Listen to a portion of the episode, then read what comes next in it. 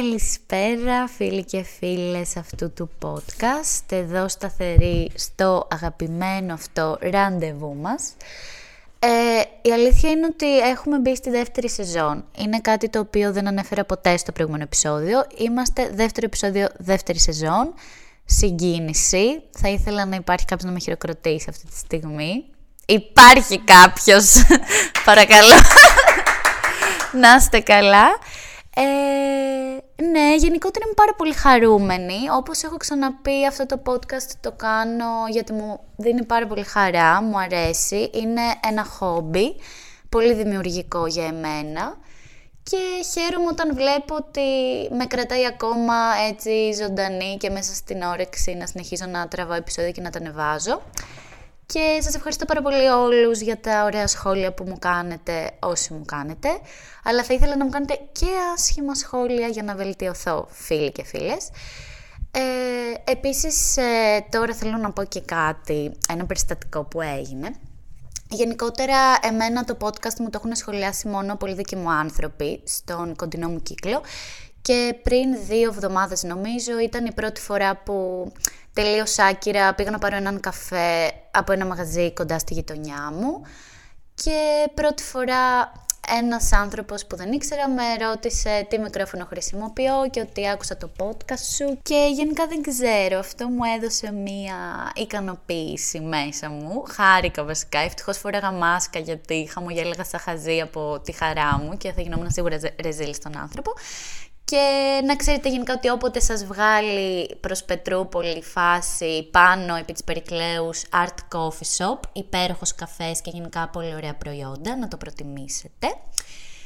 Και σιγά σιγά με αυτά και με αυτά να σας πω ότι σε αυτό το επεισόδιο θα ασχοληθούμε για άλλη μια φορά με τι άλλο, με τις ανθρώπινες σχέσεις και πιο συγκεκριμένα με το φλερτ.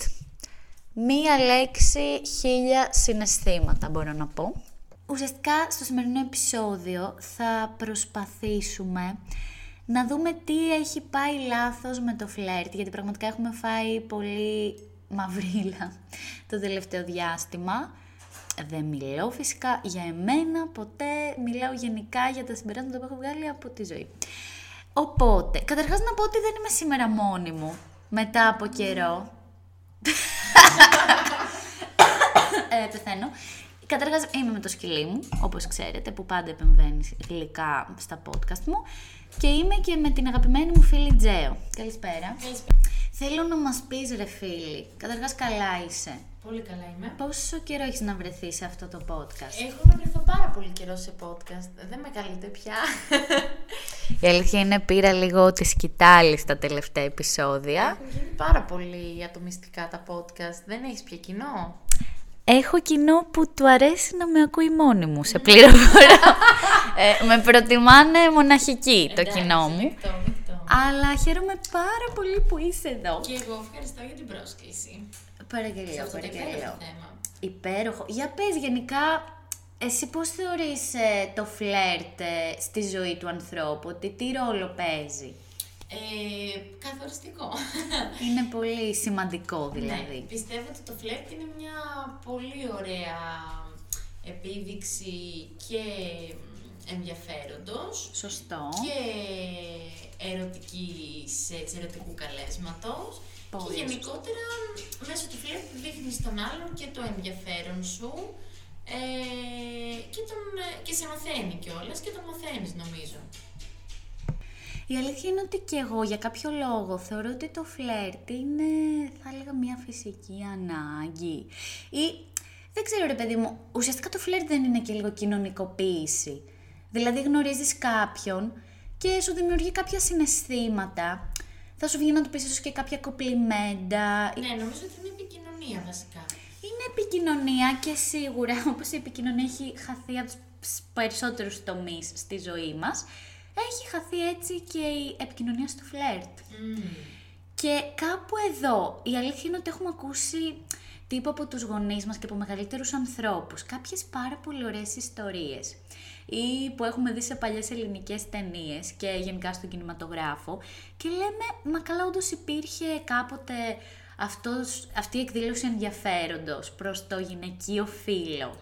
Δηλαδή, μου φαίνεται πάρα πολύ περίεργο. Έχεις ακούσει π.χ. ότι κάνανε καντάδες, Ε, ναι, ήταν λίγο άλλες εποχές τότε.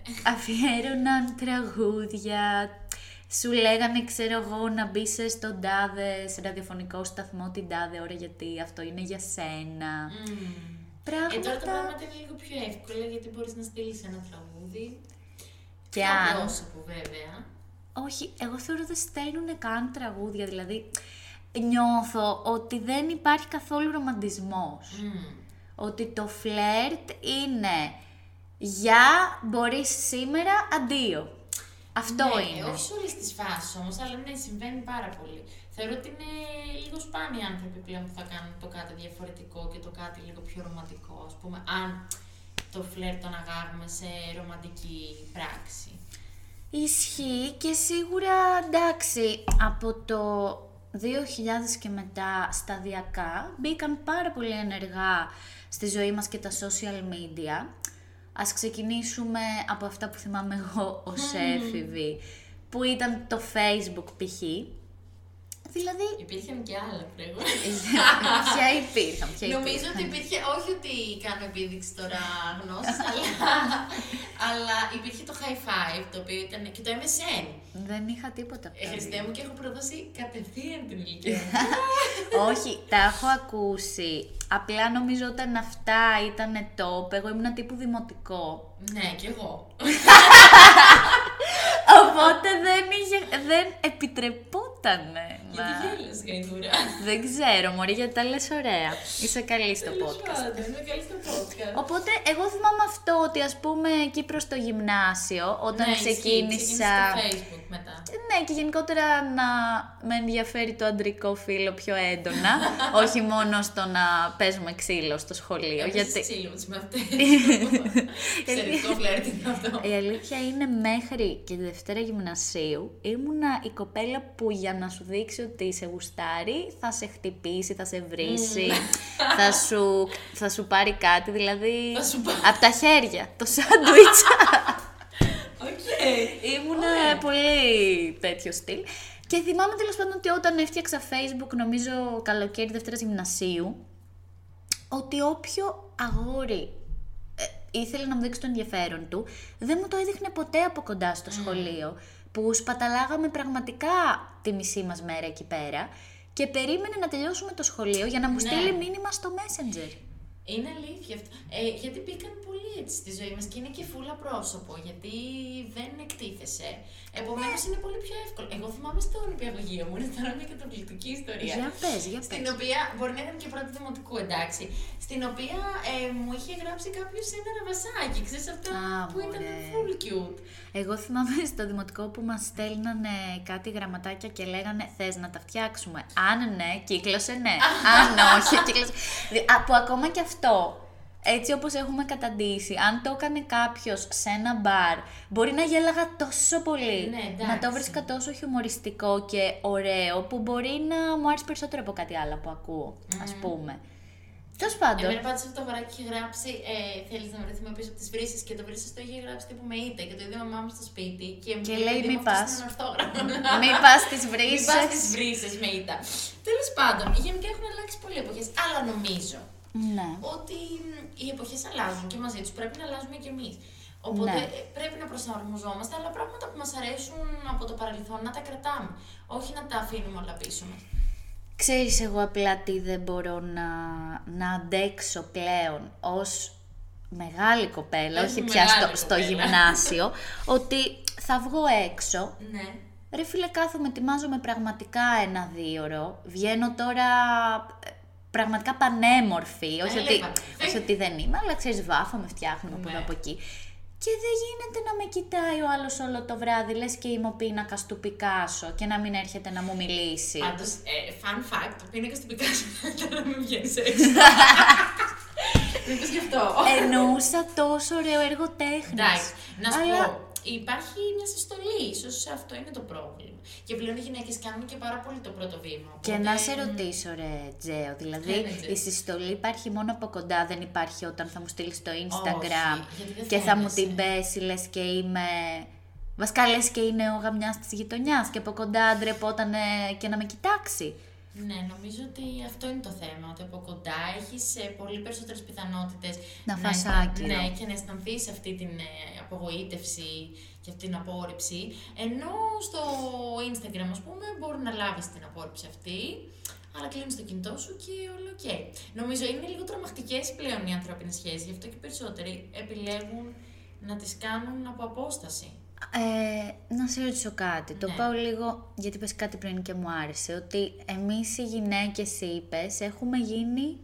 Ναι, έχουμε και εμείς αποκτήσει ένα ρόλο πιο ηγετικό. Ναι. Έχουμε αλλάξει. Δεν είμαστε δηλαδή σε αυτή τη θέση που περιμένουμε... Παθητική. Ναι, μπράβο, που περιμένουμε την ε, κίνηση από τον άλλον. Οπότε ίσως και αυτό είτε έχει κομπλάρει μια μερίδα ε, από το αρσενικό φύλο, είτε και το έχει, έχει επαναπαυτεί, ας πούμε, ένα άλλο, μια άλλη μερίδα, γιατί περιμένει ότι θα κάνεις εσύ την πρώτη κίνηση και οκ.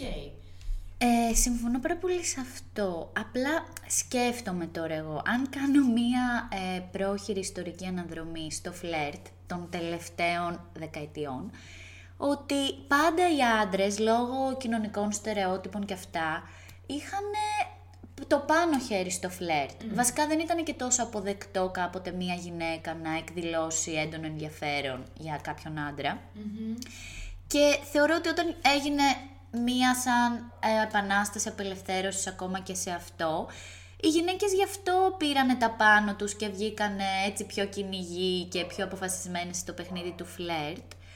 Ε, οπότε και κάπως οι άντρες εκεί πέρα έχεις δίκιο, επαναπαύτηκαν. Ναι. Ίσως και αυτοί. Και κάποιοι νιώσαν μειονεκτικά, κακώς κατά τη γνώμη μου, αλλά υπάρχει και αυτή η μερίδα των πιο πατροπαράδοτων που θεωρούν ότι η γυναίκα θα έπρεπε να είναι. Ε, ο υποδοχέας. ο υποδοχέας. Ο υποδοχέας. Ναι, ναι. OK. Okay. Εγώ πάντως αυτό που έχω να πω είναι ότι είναι πάρα πολύ ωραίο είτε είσαι άντρας είτε είσαι γυναίκα. Όταν κάποιος σου αρέσει, να βρεις. Βασικά, όχι το κουράγιο, παιδιά. Έχουμε ξεχάσει κάπου να είμαστε κοινωνικοί. Έχουμε ξεχάσει ποια είναι η φύση του ανθρώπου. Ο άνθρωπος έχει φούλ ανάγκη να γνωρίζει ανθρώπους και να, ε, να κάνει πράγματα μαζί τους, να εχουμε έτσι φίλους, ε, συνοδοιπόρους, να φλερτάρουμε, ναι. συντρόφους, δηλαδή το να έχω πάρα πολλούς ακολούθους ε, στο Instagram ή να ανεβάσω ένα story και να μου αντιδράσουν 100 άτομα, τα οποία πρακτικά δεν θα μου προσφέρουν τίποτα, παρά πια μια στιγμία ικανοποίηση του ότι αρέσει η μάπα μου, δεν μου λέει τίποτα. Δηλαδή το βράδυ που θα πέσω για ύπνο και θα κλείσω το Wi-Fi, θα είμαι πιο κενή από ποτέ. Δεν θα έχω κάνει μια ωραία επικοινωνία, μια ωραία συζήτηση με κάποιον. Οπότε ποιο το νόημα; Ας γίνουμε όχι να γυρίσουμε πίσω στα παλιά. Γιατί όπως είπες προχωράει η εποχή, προχωράμε ναι, και, και εμείς. κρατάμε πράγματα όμως.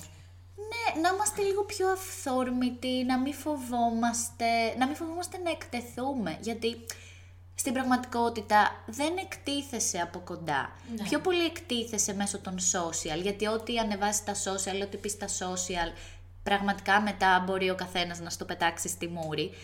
Ενώ όταν είσαι από κοντά και προσπαθεί να χτίσει μια όμορφη επαφή και αληθινή και να βρεις να πεις κάτι ωραίο για να κινήσει το ενδιαφέρον του άλλου, σίγουρα θα είναι παραγωγικό και αποδοτικό, Και δεν το κάνει σχεδόν κανείς.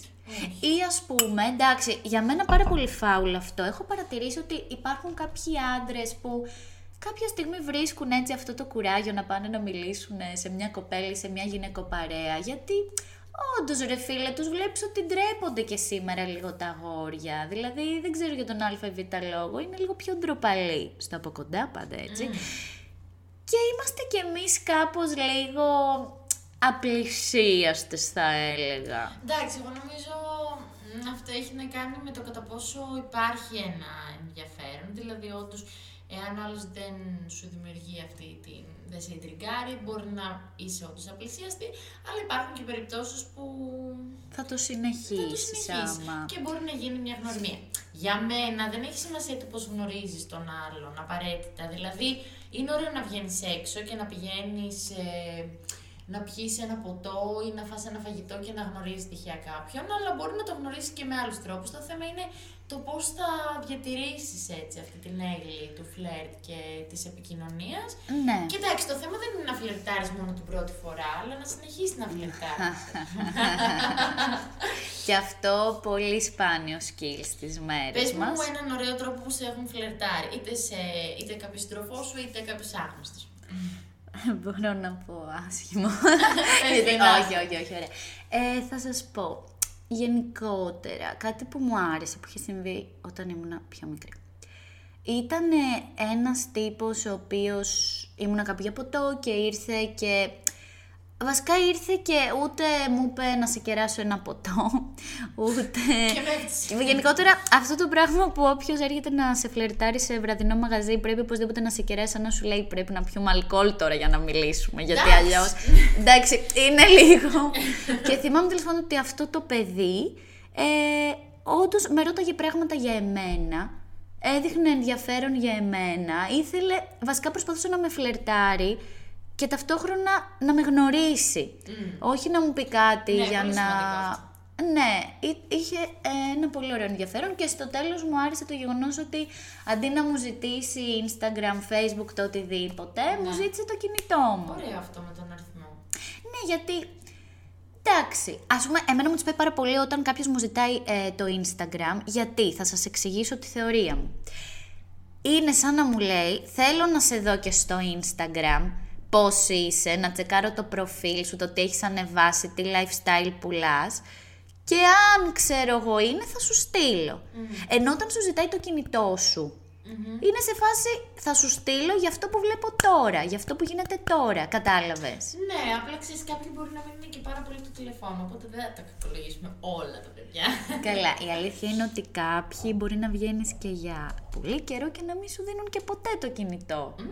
Θέλουν να, να είναι incognito τα παιδιά, μια ζωή. Εντάξει, τέλος Έχεις πάντων. κάποια προσωπική εμπειρία; Όχι. Έχουν όμως οι άνθρωποι μου. Εντάξει. Ε, ναι, οπότε ένα καλό φλερτ που θα έλεγα είναι αυτό, γιατί μου έχει μείνει το γεγονός ότι φαινόταν ότι ήθελε να με γνωρίσει. Μμμ. Αυτό.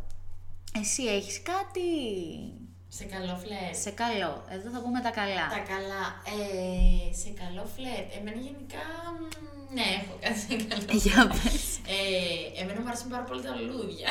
Α, ναι, όχι, το βρίσκω πολύ όμορφη κίνηση. Ακόμα και αν ε, θα με σπρίξει τον άλλον, ε, το γεγονός ότι το κάνει είναι πολύ ωραίο. το λουλούδι είναι φλερτ. Το λουλούδι είναι φλερτ. Τέλειο. Τότε Είναι, και εμένα είναι με έχουν κίνηση. φλερτάρει. Ήταν και αυτό ένα καλό Μα περίμενε, φλερτ. μου είπες η κατάδυση ήταν φλερτ. Ναι. Ε, το λουλούδι γιατί να μην είναι φλερτ; Σου, σου προσφέρουν Εντάξει, λουλούδια. να πει και κάτι όμως. Καλά, δεν μας το δώσεις. Μην μείνει με το, μην μείνει με, με το λουλούδι στο χέρι. Πάρε λουλούδι. και για μετά φαντάζεσαι. Όχι, Όχι, εντάξει, όχι. προφανώς. Θυμάσαι ένα Άρα- αστείο περιστατικό από ένα μαγαζί που είχαμε πάει με ένα πολύ αστείο φλερτ που σου είχαν κάνει; Ε, μιλάς για μια μέρα που είχαμε βγει μετά από θέατρο. ναι, που σου είχαν κάνει ένα πολύ περίεργο φλερτ. Το οποίο όμως να σου πω, αν αυτός ο τύπος σε ενδιαφέρει, δεν θα ήταν ε, πολύ ρομαντικό και πολύ 80s. Για αρχή, για να βάλουμε και το, το, το κοινό μας, να μας εξιστορήσεις αυτό το φλερτ, γιατί εγώ κάπως δεν θα το πω καλά νιώθω. Ναι, θυμάμαι ότι καθόμασταν ε, σε ένα πάρα πολύ ωραίο μαγαζί που είχαμε πάει για ποτό. Ναι. Και ήταν ένας τύπος ο οποίος καθόταν πλάτη σε εμάς. Και υπήρχε ένας καθρέφτης απέναντι, όπου φαινόμασταν. Και γύρισε και σου είπε ότι όλη την ώρα στον καθρέφτη το μόνο που έχω δει είναι τα χείλη σου και μου έκανε εντύπωση και δεν να σε δω. Το περίεργο ήταν, Ήταν πως λίγο δεν μου cringe είπε, όμως. είδα τα χείλη σου και ήθελα να σε φιλήσω. Δηλαδή, Ναι, ωραία, όμως, τρόμαξα ότι θα μου πει κάτι. τε- Ναι, άκου, Ήταν λίγο αυτός cringe. καταρχάς ήταν cringe, γιατί δεν έχω θέματα με τις ηλικίες. Ήταν όμως. Αλλά για μένα αλήθεια μου πέφτει λίγο παπουδέιρο. Δηλαδή κάπου όπα και κατά δεύτερον ήταν περίεργος. Ήταν Καταρχάς ρε είχε πιει. μόνος του και για ποτό, είχε, και αυτό ήταν που- μόνος του, είχε πιει όλο το μπαρ. Ναι. Ε, Δηλαδή ήταν λίγο. Ήταν ένα φλερτ όμως από τα παραδοσιακά. Κοίτα, να σου πω, ήταν ένα ωραίο φλερτ γιατί τουλάχιστον είπε κάτι ποιητικό. Σε έβλεπα, έβλεπα τόση ώρα τα χείλη σου από τον καθρέφτη, ήθελα να σε γνωρίσω. Ναι. Μας πέταξε το ποιητικό του. Ήταν και πείτε η Δηλαδή δεν είπε και ζαχαροπλάστης ήταν ο πατέρας σου. Τέτοιε ατάκες σου αρέσουν; Καθόλου. Είναι λίγο παιδικές, δεν είναι; Καταρχάς, αν υπάρχει, εσείς που με ακούτε, μισός άνθρωπος εκεί έξω που χρησιμοποιεί πλέον τόσο κλισέ ατάκες, όχι παιδιά, ούτε για ανέκδοτο οριακά. Στο γυμνάσιο εμένα μου το είχαν πει αυτό. Ποιο; Αστείο. Αυτό με το ζαχαροπλάστη είναι ο πατέρας σου. Κακό, γιατί τότε δεν έμειζε και καν με ζαχαρωτό. Ε, κοίτα, αν στο πει για χιούμορ, Όχι, νομίζω. ότι Ή είναι ένα πιο- άλλο που θυμάμαι που είχαν πει σε μία φίλη μου ήταν το. Α, σε, από μηνύματα αυτό όμως, όχι από κοντά της είχαν πει είσαι κουρασμένη. Ω, και, α- και απαντάει η φίλη μου, όχι, γιατί. Και της λέει αυτός, γιατί έτρεχες όλο το βράδυ στα όνειρά μου. Κλασικό, κλασικό, κλασική ατάκα τότε του γυμνασίου δημοτικού. Θα πω για να πιάσω αυτή την κάμα. What the fuck. Ναι, γενικότερα να σας πούμε ότι σήμερα κλασικά πίνουμε κρασί. Το οποίο θα φέρω και λες τώρα. Φέρε γιατί άδειασε. Και το συγκεκριμένο κρασί είναι μικρή κυβωτός. Ναι. Είναι πάρα πολύ ωραίο, παιδιά. Είναι λευκό, ξηρό. Αλλά βγάζει... Καθίστε να δοκιμάσω λίγο.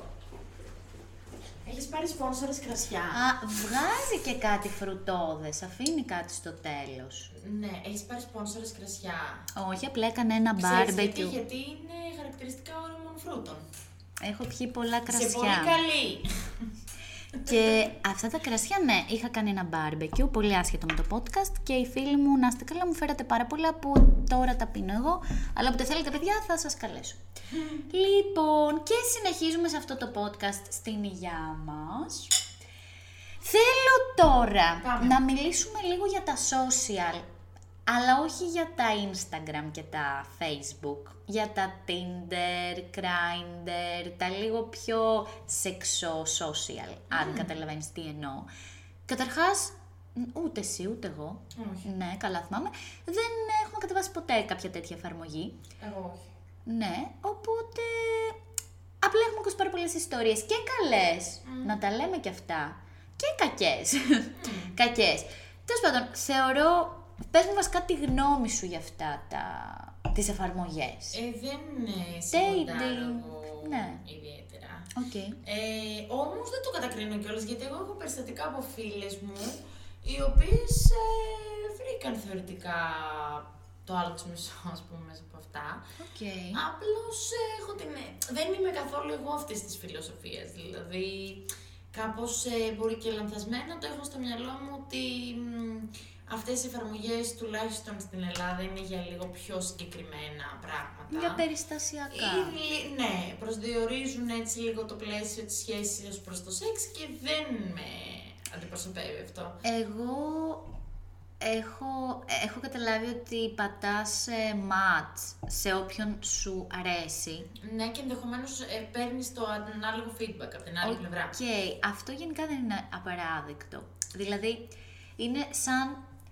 Βασικά νομίζω το είχε πει και η Super Kiki αυτό, ότι είναι σαν μια κρεαταγορά, ότι είμαστε όλοι, ξέρεις, σαν να είμαστε σε μια βιτρίνα και να μπει μέσα ο Σάκης, ο Τάκης, ο Λάκης και να πούν ε, η Αντωνία με το συνολάκι της όπως είναι, μάτς ρε παιδί μου. Απλά άμα σου ταιριάξει τώρα αυτό, ποτέ δεν ξέρεις. Δηλαδή, έχω περιστατικό από φίλη η οποία βρίσκεται στο εξωτερικό, Ναι. η οποία είναι αυτή τη στιγμή με τον σύντροφό της νομίζω πάρα πολύ καιρό και γνωρίστηκαν μέσω Tinder.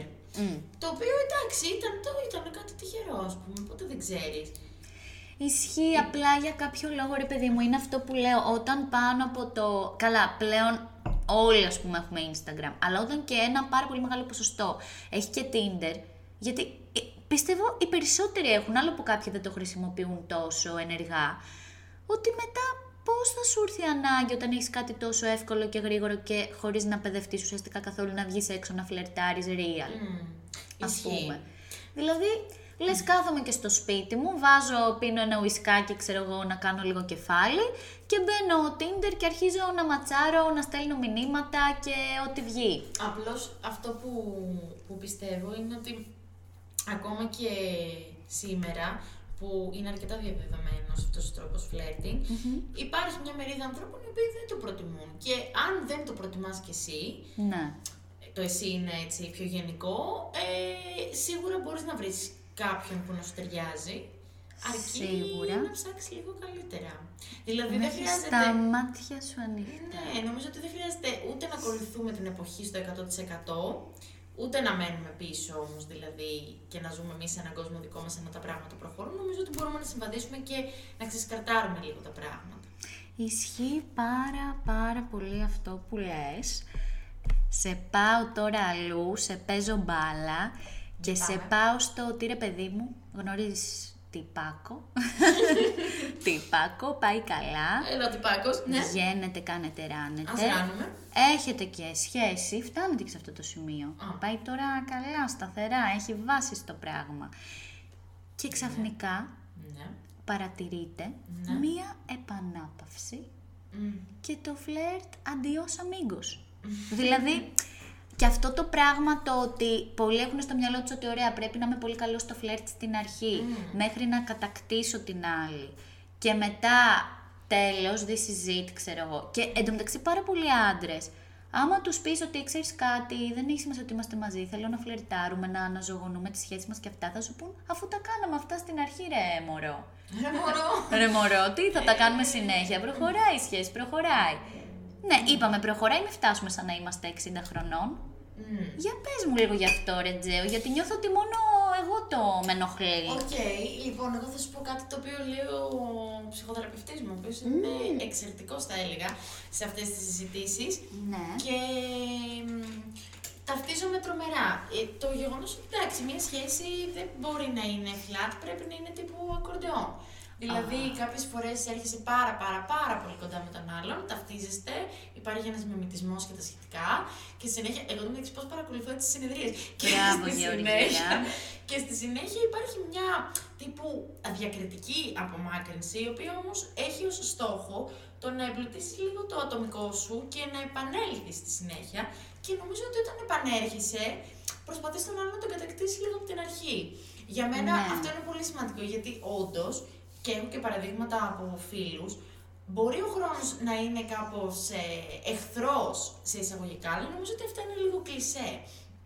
Δηλαδή, Ε, εμείς θεωρούμε ότι στην πάροδο του χρόνου πρέπει αναγκαστικά να υπάρξει μια ρουτίνα και μια καθίζηση, ενώ στην πραγματικότητα μπορούμε να ανανεώσουμε και να εξακολουθούμε να θαυμάζουμε και να φλερτάρουμε τον σύντροφό μας, χωρίς αυτό να σημαίνει ότι ούτε πρέπει να κάνουμε τρομερά πράγματα, ας πούμε, και να είμαστε εμείς οι μόνοι που θα βρίσκουμε συνέχεια, θα ανανεώνουμε και τα σχετικά, ε, ούτε όμως ότι θα επαναπαυτούμε και ότι αυτό θα χαθεί στη συνέχεια.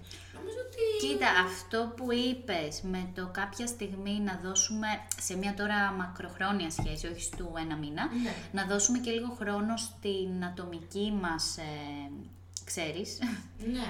δημιουργικότητα και ότι αυτό μετά μπορεί να μας ε, επαναφέρει πιο γαμάτους στη σχέση, ισχύει. Ναι, και δεν εννοώ, ξέρεις το να, να λες.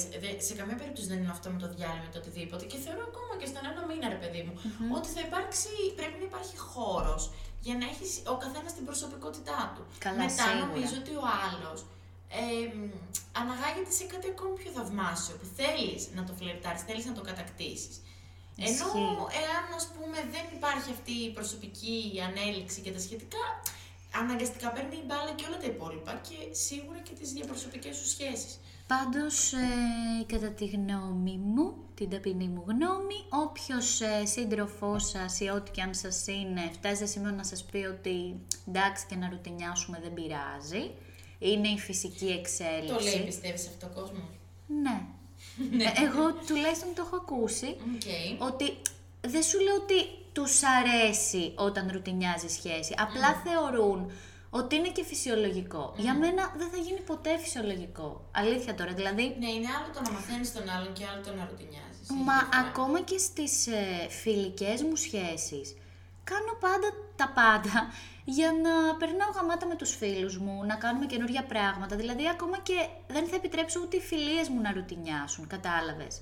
Θεωρώ ότι πρέπει να έχουμε ανθρώπους ε, στη ζωή μας που να μας ανεβάζουν, να κάνουμε ωραία πράγματα, να, να μας δείχνουν κάτι καινούριο, κάτι διαφορετικό.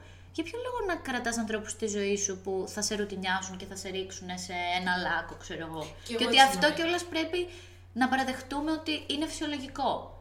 Ακόμα δηλαδή και οι γονείς μας που είναι 30 χρόνια μαζί, που το ακούμε και μας έρχεται ντουβρουτζάς, ε, θα σου πούνε ότι δεν είναι φυσιολογικό σε μια σχέση να ρουτινιάζεις. Όχι, παιδιά, δεν είναι.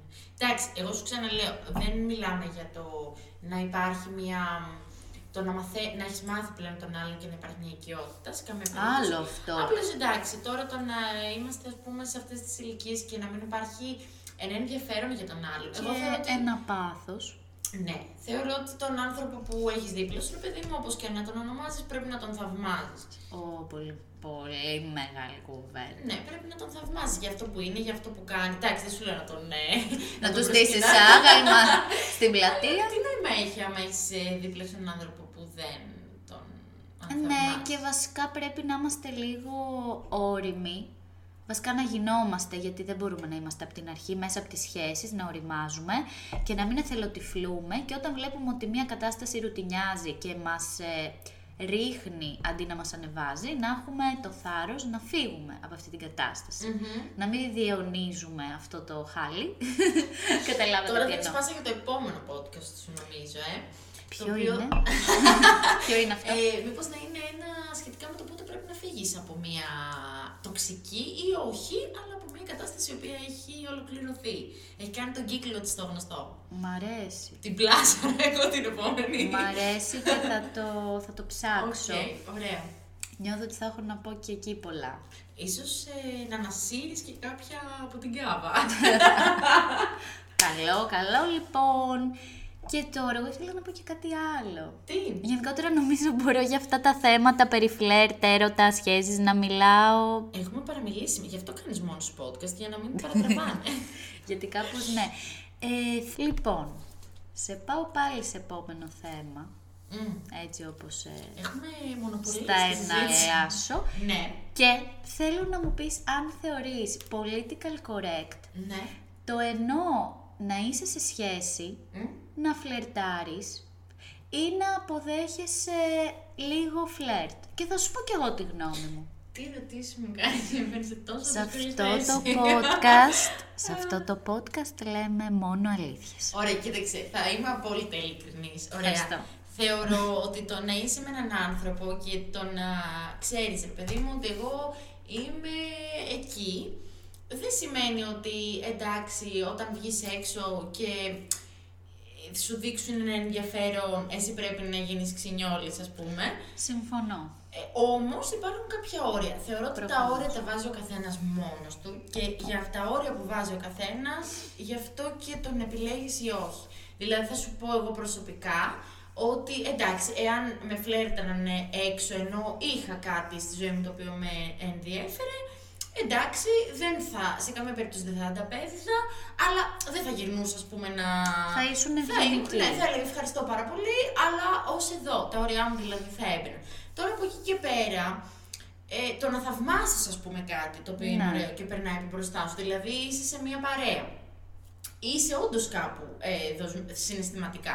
Αλλά περνάει κάτι και σου λένε φίλοι σου καλά, πολύ ωραίος αυτός, πολύ ωραία αυτή.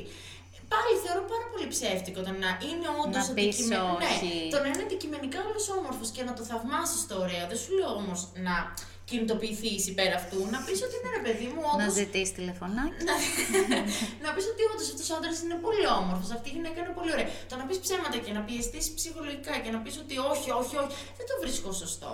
Ισχύει. Εντάξει, δηλαδή να λέμε τα πράγματα με το όνομά τους. Το ότι είσαι με έναν άνθρωπο ή ότι τους αρέσει κάποιος, δεν σημαίνει ότι δεν μπορείς να αξιολογήσεις αντικειμενικά τις, ε, τα ερεθίσματα που παίρνεις από το περιβάλλον. Το θέμα είναι τα όρια που βάζεις εσύ. Συμφωνείς; Ναι, συμφωνώ. Και επειδή όπως είπαμε και στην αρχή, το φλερτ είναι κοινωνικοποίηση και είναι ανθρώπινη αλληλεπίδραση. Ε, Όντως, όταν είσαι κάπου, αυτό δεν σημαίνει ότι αν έρθει κάποιος και σου πει κάτι, πρέπει να του γυρίσεις την πλάτη. Ναι. Βασικά, εγώ ας πούμε αυτό δεν θα το έκανα ποτέ και όσοι με ξέρουν πιστεύω ότι είναι σίγουροι γι' αυτό. Γιατί είμαι και πάρα πολύ ευγενικός άνθρωπος με την καλή έννοια και πραγματικά μόνο και μόνο που ήρθε κάποιος άγνωστος με όλες τις καλές προθέσεις π.χ. να με γνωρίσει ή να μου πει κάτι, θα κάτσω πάρα πολύ ευγενικά και όμορφα να του απαντήσω και από εκεί και πέρα αυτό που είπες, θα βάλω τα όρια μου και ενδεχομένως αν δω ότι το κουράζει, θα του πω Ναι. ήρθε η ώρα να την κάνεις. Ναι, ρε παιδί μου. Εγώ Κατάλαβες θα σου τι πω, εννοώ. Θα είμαι λίγο πιο γρήγορη σε αυτού τους χρόνους. Ναι. Αλλά σε καμία περίπτωση, πώς να σου πω, δεν ε, θα, θα δεις σαν να σχετήσω. Θεωρώ ότι ούτε και οι σύντροφοι που επιλέγουμε ε, είναι Σίγουρα. αυτής της. Όχι ρε φίλε, καταρχάς και εγώ όταν είμαι με κάποιον, ξέρω ότι άμα βγει το βράδυ π.χ. για ποτό με τους φίλους του, κατά... γιατί όχι βασικά να μην... ε, όχι να έρθει να του την πέσει κάποια, αλλά ακόμα και να έρθει να του μιλήσει κάποια ή αν κοιτάξει κάποια, δεν είναι κακό. Παιδιά, τώρα πέρα από την πλάκα, μην, είμαστε, μην νομίζουμε ότι είμαστε μέσα σε μια γυάλα. Ξέρουμε, ξέρουμε τε- τε- πώς ε, είναι ο άνθρωπος. Δεν είναι ότι ο άλλος θέλει να σου κάνει μαλακία επειδή απλά μπορεί να αυτό που είπες να θαυμάσει μια ωραία κοπέλα. Αν είναι δυνατόν. Καλά δεν είπαμε τώρα να πάει από κάτω να της κάνει νταρχτιντήρ τσιφτετέλια, αλλά, Κρέα. αλλά κατάλαβες τι εννοώ. Είμαστε άνθρωποι πάνω απ' όλα. Είμαστε άνθρωποι. Καλά, εν τω μεταξύ να σχολιάσω ότι μικρή κυβωτός ακραία τώρα 6 ώρα το απόγευμα. Παιδιά, πιείτε Ντύλε. μικρή κυβωτός, Μικρή κυβωτός. Τέλος πάντων. ωραίο κρασάκι, λευκό ξηρό, Και- ελληνικό. Λοιπόν, Ε, ωραίο το podcast σου αυτό. Μόνο το σημερινό τα άλλα. Εγώ που δεν ακούω ποτέ, φαντάζεσαι. Ε, όχι, όχι, να σου πω, τα ακούει και η μαμά μου εμένα. Και μου λέει, βάλει να ακούσει την Αντωνία και λέω για όνομα της Παναγιάς. Εμένα ευτυχώς δεν το ακούει η μαμά μου. Γιατί νομίζω η δεν μαμά μου ξέρω. είναι αρκετά σε όλο αυτό, έτσι, πάρα πολύ με. Και μου λέει, καλά, έκανε ένα καταπληκτικό podcast αυτό με τις τοξικές σχέσεις. Και της λέω, άσε μας στην ισχύα. πρέπει να τα ακούσει, πρέπει να τα ακούσει. Ευχαριστώ, Θεία. Επίσης, τα ακούν και κάποιες μαθητριές μου. Να τις ευχαριστήσουμε. Ε, Α, επειδή όντως ξέρω ότι με ακούει και λίγο κοινό κάτω των 18, παιδιά θέλω να ξέρετε ότι κάποιες συμβουλές είναι ό,τι καλύτερο για εσάς σε αυτές τις ηλικίες και γι' αυτό σιγά σιγά πάμε προς το τέλος και να σας πω είτε είστε κορίτσια, αγόρια, το οτιδήποτε, δεν έχει σημασία, φλερτάρετε, ζήστε το, μη φοβάστε, μην σκέφτεστε να έρθει να κάνει αυτό στην πρώτη κίνηση και τέτοια στερεοτυπικά χαζά. Θέλω βασικά να διεκδικούμε αυτό που θέλουμε. Σε παρένθεση, να το διεκδικούμε με ωραίο και σωστό τρόπο και όχι κρυμμένοι πίσω από μία οθόνη. Αυτό θα είναι το, το τελικό. Οκ. Και θέλω να κλείσω λέγοντας τι μου έδωσε έμπνευση για το σημερινό podcast. Πες μας. Θα σας πω. λοιπόν, μου έδωσε έμπνευση, ε, τέλος πάντων ένα βράδυ που είχα πάει σε μία θέα με παρέα και θα το πω τώρα έτσι πολύ περι- ε, ε, σύντομα. Ήταν μια παρέα τριών κοριτσιών και μια παρέα τριών αγοριών και ενώ ήταν μόνοι τους αυτοί οι έξι στο σύνολο στη θέα αυτή σε πολύ κοντινές αποστάσεις, υπήρχε φούλα αλληλεπίδραση, ε, κοιταζόντουσαν, ξέρω εγώ, οι κοπέλες μπορεί να πέταγαν κάτι ατάκες και πραγματικά τα αγόρια τουλάχιστον μία-μία μισή ώρα δεν έκαναν την παραμικρή κίνηση, ούτε καν να τους ανταποδώσουν κάποιο αστιάκι. Μμμ. Και σίγουρα θεωρώ ότι αυτό δεν έγινε επειδή δεν τους τράβηξαν οι κοπέλες το ενδιαφέρον, αλλά γιατί ντρεπόντουσαν πάρα πολύ ή θεωρούσαν ότι είναι χάσιμο χρόνο το να πάμε να τους μιλήσουμε και να τις γνωρίσουμε από κοντά. Ιστερόγραφο μπορεί αυτοί να τις ψάξανε μετά στο Instagram, να τις κάνανε follow και να στείλανε και τώρα να μιλάνε και να νομίζουν ότι κάνανε την πιο γαμάτη κίνηση της ζωής τους. Εντάξει, μπορεί να εξελιχθεί σε κάτι καλό. Γιατί είπαμε ότι η, η καθημερινότητα η τωρινή μπορεί να συνδυαστεί με τα παλιά και τελικά να αποδώσει. Ναι. Ή και Γενικότερα, μιλώντας ε, ως, ε, για το γυναικείο φύλλο πάντα, αγόρια φλερτάρετε από κοντά γιατί Εννοείται. χανόμαστε.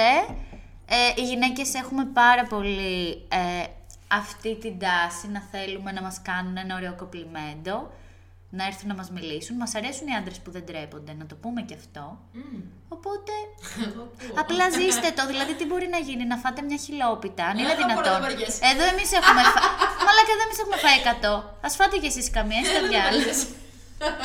λοιπόν, αυτά για το σημερινό απόψινό Ευχαριστώ podcast. πολύ για την πρόσκληση. Όχι, εγώ ευχαριστώ. Όχι, εγώ ευχαριστώ. Όχι εγώ. και πέρασα πάρα πολύ Κι εγώ. ωραία. Τα Ε, λέμε σύντομα.